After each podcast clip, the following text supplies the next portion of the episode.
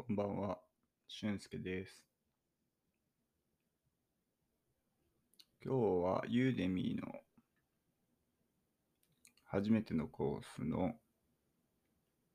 最初に審査に提出したやつからのフィードバックの修正をしてました。ユーデミーってコース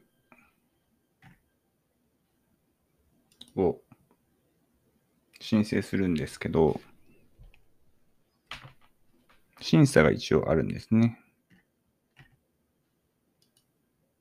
このユーデミーからのフィードバックが非常に丁寧で、一部それを修正して再び審査に提出しました。また審査待ちのステータスとなりますが、徐々にやっていこうと思ってます。それで、久しぶりに Uscreen っていう動画配信プラットフォームを自分で作るようなノーコードツールがあるんですけど、そちらをちょっと今日一日中いじってましたってところですね。最初、なんだろうな。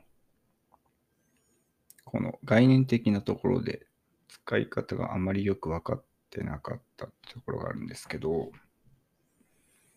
このプラットフォームって動画をアップロードして、いわゆるユーデミのようなサイトを自分自身で立ち上げるようなツールになってまして、そう、自分自身の動画配信プラットフォームを作るといったようなツールなんですね。まあ、一旦ユーデミでちょっとやっていこうかなっていう気はあるんですけど、別路線で自分のメディアを持ってたらいいなってところで、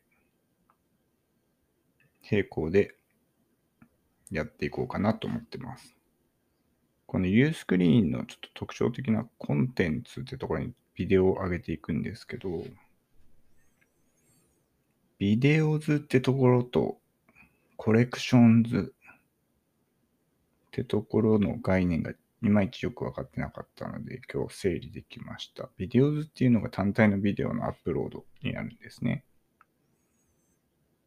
で、コレクションズっていうのがこの単体のビデオズのアップロードをバンドル化して、いわゆるユーデミでいう一つのコースのような概念でまとめることができる機能がコレクションズというところに当たるようです。やっと使いこなしてきたかなっていうところにはなるんですけど、やっぱりこのプラットフォームに流入、トラフィック入れていくのが難しいのかなっていう気はしてます。オーガニックのトラフィックだけだと全然流入がないので、マーケティングですね。どうやって流していこうかってところを考えていかないとユーザー数伸びないのかなっていう気はしてます。ただ面白いのが、ユーデミーの機能として、マーケティングっていう機能があって、リードやランディングページっていったところの機能がそもそも備わっている Create a Sales Funnel to turn leads into subscriber and earn more っていう、なんか、見てみると、Create Funnel って言って、ファンネル作れて、リードマグネット、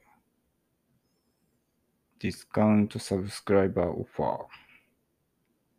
ファースト E メールとメール、ステップメールがもうすでにこのプラットフォーム上で組めるようになってるんですね。非常に面白いですよね、これ。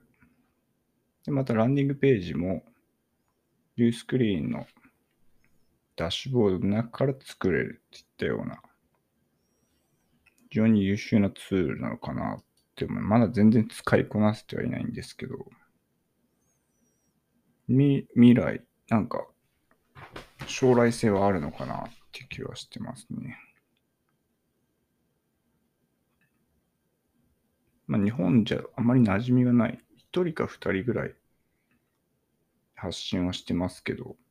ほぼほぼ入ってきてないようなツールになるので、情報はないですね。テンプレートがいくつかあるんですけど、やっぱ海外仕様のデザインなので、日本のローカライズは全然されてないような印象にはなりますが、ちょっと開拓していこうかなってところで、触ってました。はい。今日はそんなとこですかね。ちょっと首が痛いんで、寝ようかなと思います。おやすみなさい。